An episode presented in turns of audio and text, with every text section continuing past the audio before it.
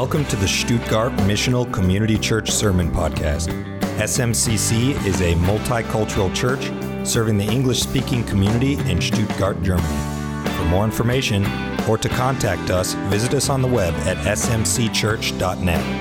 That's smcchurch.net. We're in uh, Ezekiel chapter 37, but before we get into God's word and we dig in, I, I wanted to celebrate our last single service with an anecdotal story. If those of you who know me, the, the, chuckles are because I never share anecdotal stories. I, I don't have a lot of written in jokes. I don't do that kind of preaching. But uh, today I got a great anecdotal story, a great one. So, can you put the picture up there? This is Elmer McCurdy. Anybody ever heard of Elmer McCurdy? Oh man, this is going to be awesome then. Good. I was hoping none of you had heard of him. This guy was shot while robbing a train on October 7th, 1911 he was a bank robber and uh, he was at he was holed up somewhere and uh, the police the the police and the sheriffs came to arrest him and it turned into a shootout and he was shot in the stomach and then later died uh, of his wounds and nobody claimed the body nobody came to to uh, say, hey, this is my brother, this is my husband. Nobody.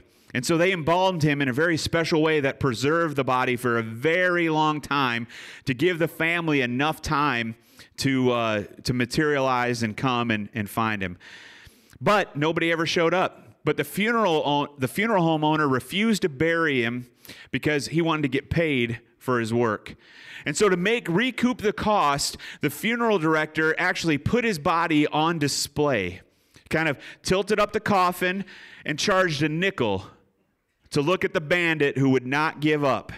And the funeral home char- did this until 1916, at which time Elmer's remains were claimed by two brothers, James and Charles Patterson, who used the corpse in a traveling carnival as a sideshow attraction.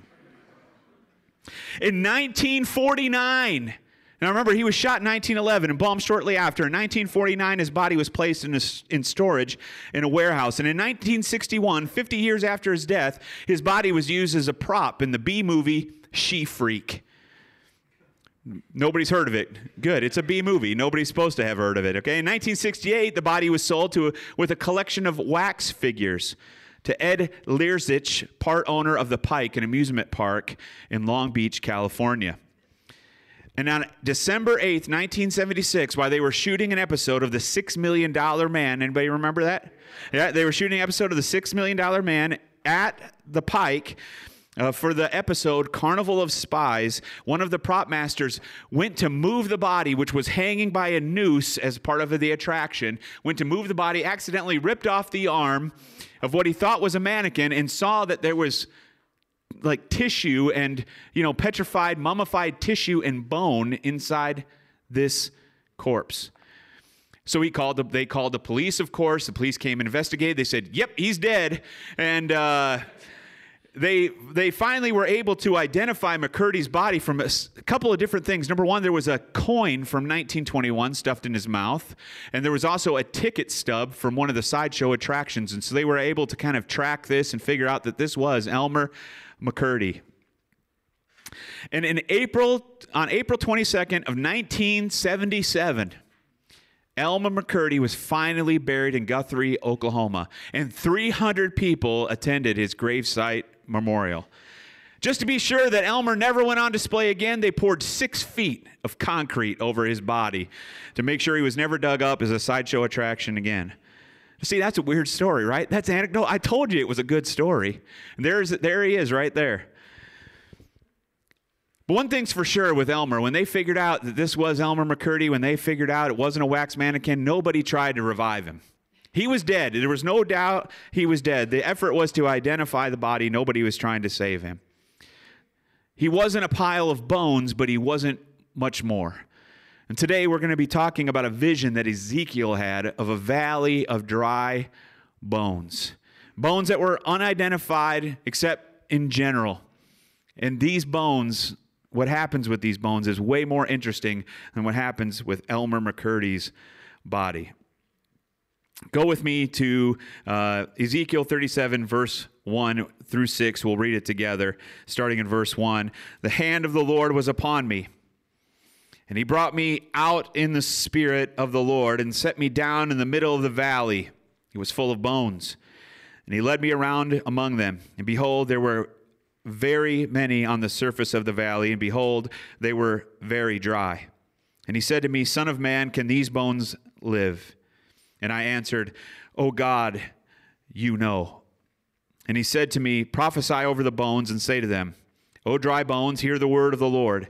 Thus says the Lord God to these bones Behold, I will cause breath to enter you, and you shall live, and I will lay sinews upon you, and you will and will cause flesh to come upon you and cover you with skin and put breath in you and you shall live and you shall know that I am the Lord. My first point today is God gives us life. God gives life. It's very interesting to me that the prophet says, Behold, the, bone, the bones were very dry. These were very old bones. They weren't mostly dead, they were all the way dead. Reference to Prefer- Princess Bride. Nobody, nobody, nobody. Turns out he's only mostly dead. Eh, forget it. He was dead. McCurdy was dead. These bones, everyone's dead. These specific bones represent Israel, but there's a greater context for us as well. Like these bones, humanity is dead. Not mostly dead, dead. Dead in our sin without Christ. And the illusion that the enemy wants us to believe is that we're not dead, dead. We might be a little dead. We might be mostly dead, but we're not dead, dead. But believe me, the Bible makes it very, very clear that each one of us is dead. Dead without salvation in Jesus Christ. We are dead. And Ezekiel goes on to say, Oh God, you know if these bones can live again. See, Ezekiel knew that only God has the power to give physical and spiritual life. The Bible says in Psalms 139, He knitted me together in my mother's womb. When we pray for people for healing, even though doctors may not have answers, even though that we may not have the answers, we know that God who formed us from the mother's womb has the answers to what is making us sick, what is ailing us. We can pray for God to intervene and bring healing to diseases and sicknesses that even man fully does not understand yet. He also brings spiritual life. In 2 Corinthians 5:17 it says this, if anyone is in Christ, he is a new creation. The old has passed away, behold the new has come. When we become born again Christians, think about the implication of just that phrase, born again Christians. And what Corinthians says here, the old has passed away and we're made new. So we don't just add to our life Christianity, we are born again from above. We are, we are made new. And this is a transformation that has to happen in the life of the believer. It's one thing to come and be converted, it's a whole other thing to come and be transformed. Amen? Those of you who have been transformed, those of you who have experienced the transformation power of Jesus Christ, know what I'm talking about. It's more than a decision. It's more than the slipping up of the hand. It's more than a prayer prayed with somebody. It's a transforming experience that happens in our lives. We are made new. We are born again. Like old bones brought back to life, we now live. And it's only in the living of Jesus Christ that we fully understand how dead we were.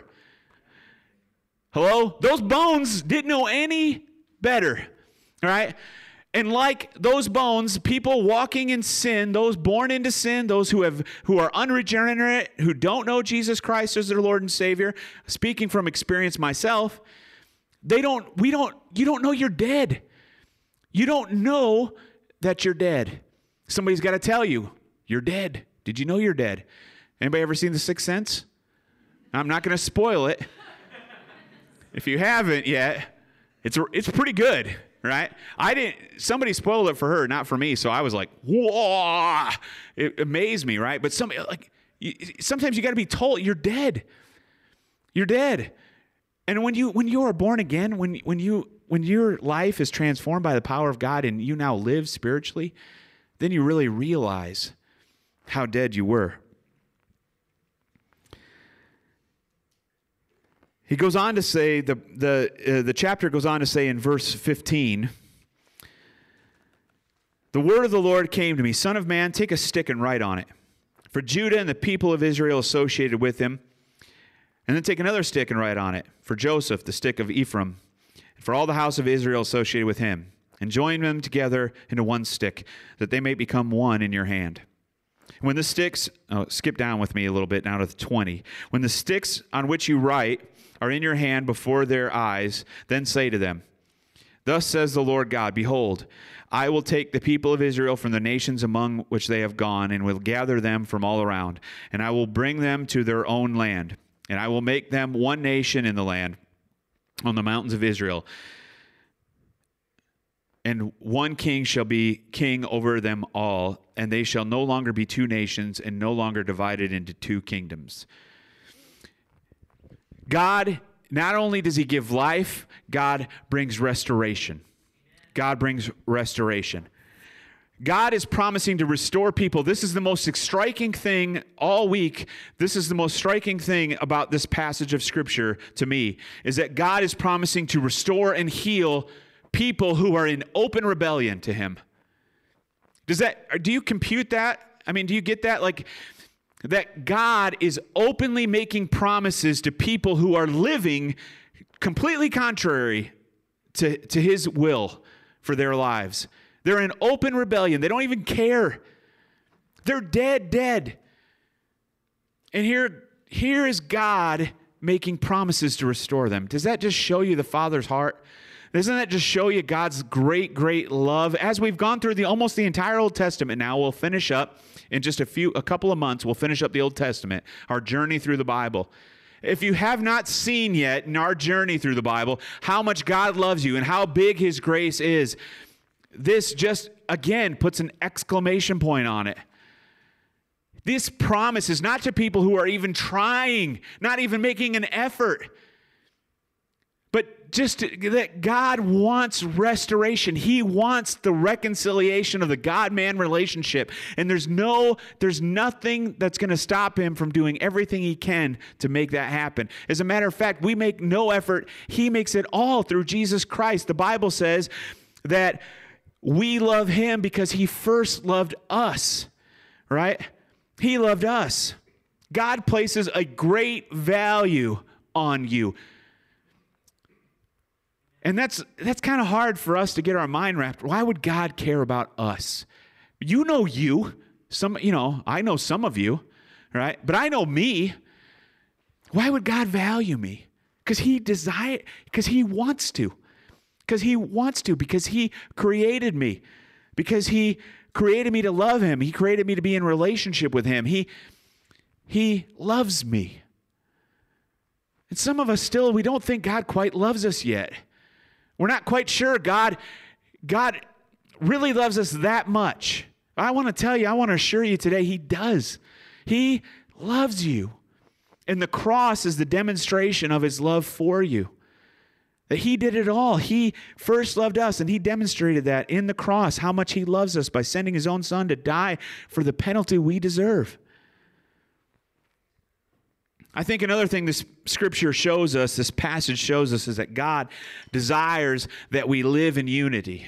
And the illustration that's used is, is Ezekiel holding two sticks in one hand. And by the power of God, and this, in, by this hand, these two sticks appear to be one. Right? And I'm not much of an illusionist. I mean, if I, I can show you they're two sticks, but when I hold them like this, straight across with a firm grip, it looks like one stick. Church, we've been praying all month for unity in our church.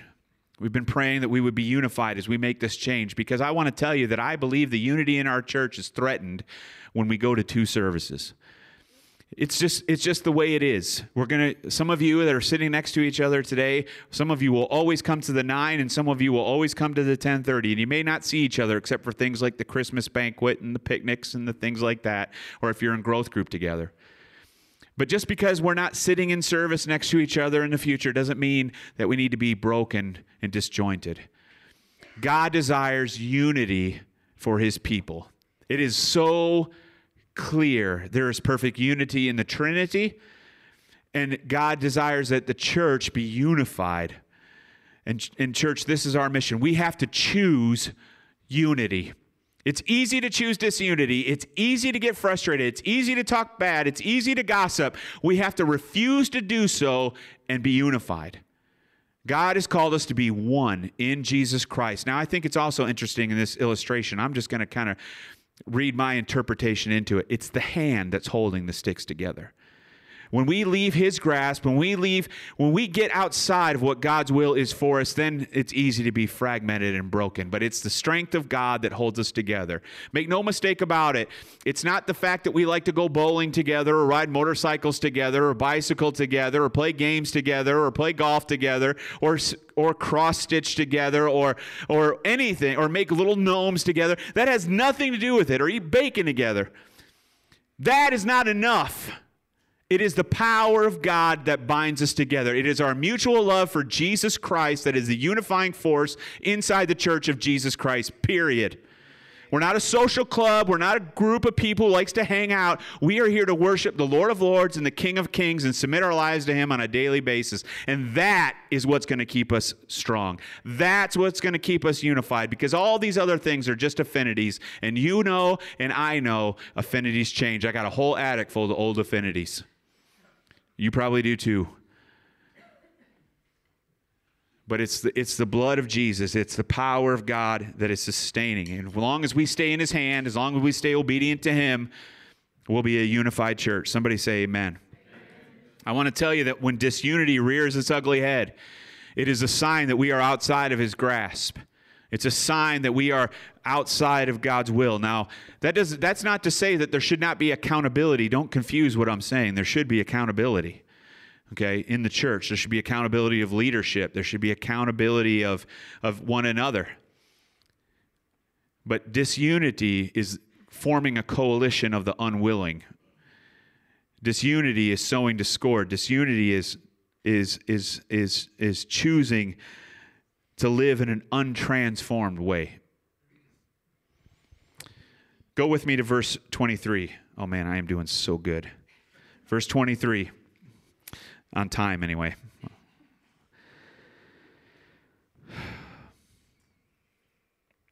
I will vindicate the holiness of my great name. No, wait, sorry, I'm in the wrong verse. Let me just look over here. They shall not defile themselves any more with their idols and their detestable things, or with any of their transgressions. But I will save them from all the backslidings in which they have sinned, and I will cleanse them. And they shall be my people, and I will be their God. How many times in the Old Testament so far has God declared this? Let me tell you, this is his declaration over you. This is his word over you. I will be their God, and they will be my people. My servant David shall be king over them, and they shall all have one shepherd. How many you know he's talking about Jesus here? They shall walk in they shall walk in my rules and be careful to obey my statutes. They shall dwell in the land I gave to my servant Jacob where your fathers lived, and their children and their children's children shall dwell there forever. And David, my servant, shall be their prince forever. Again, talking about Jesus. I will make a covenant of peace with them. It shall be an everlasting covenant with them. And I will set them in the land and multiply them, and will set my sanctuary in their midst forevermore. My dwelling place shall be with them, and I will be their God, and they shall be my people. And the nations will know that I am the Lord who sanctifies Israel when my sanctuary is in their midst forevermore. God reaches out to rebels. God is still reaching out to rebels. This is such a wonderful promise we have from God because maybe you're not living in open rebellion to God anymore. Maybe you have given yourself and given your heart over to God and you have you have decided to make Jesus Lord of your life. You're not a rebel anymore, but you know rebels. You're related to rebels. You may be married to a rebel. There's rebels everywhere. But there is still hope for every rebel. There's still hope for every single person who's rebelling against the hand of the Lord, who's rejecting his promise that he shall be their God and they shall be his people. You are one of them. I was one of them. We're not better than them. We're just in a different place than they are. But there's still hope. God's arm is not too short, Isaiah says. It says, Behold, the Lord's hand is not shortened that it cannot save, nor his ear dull that it cannot hear. There's still hope for family. There's still hope for friends. There's still hope for wayward children. There is still hope because aren't you glad that God is still in the business of reaching rebels? God is still reaching out to those who are living in open rebellion to his invitation of grace and his and, and, and his his invitation to be their God. God is reaching out. He's actively at work to bring salvation to every human being on, upon the face of the earth. He's doing it supernaturally. He's moving heaven and earth at times to see people saved, to see them have the opportunity to hear the gospel of Jesus Christ. I want to tell you that when Jesus was on the cross and he breathed his last and he said it's finished, he meant it. It's done. Salvation is available to every sing- single human being on the face of the earth. But how can they know about Jesus unless they are told?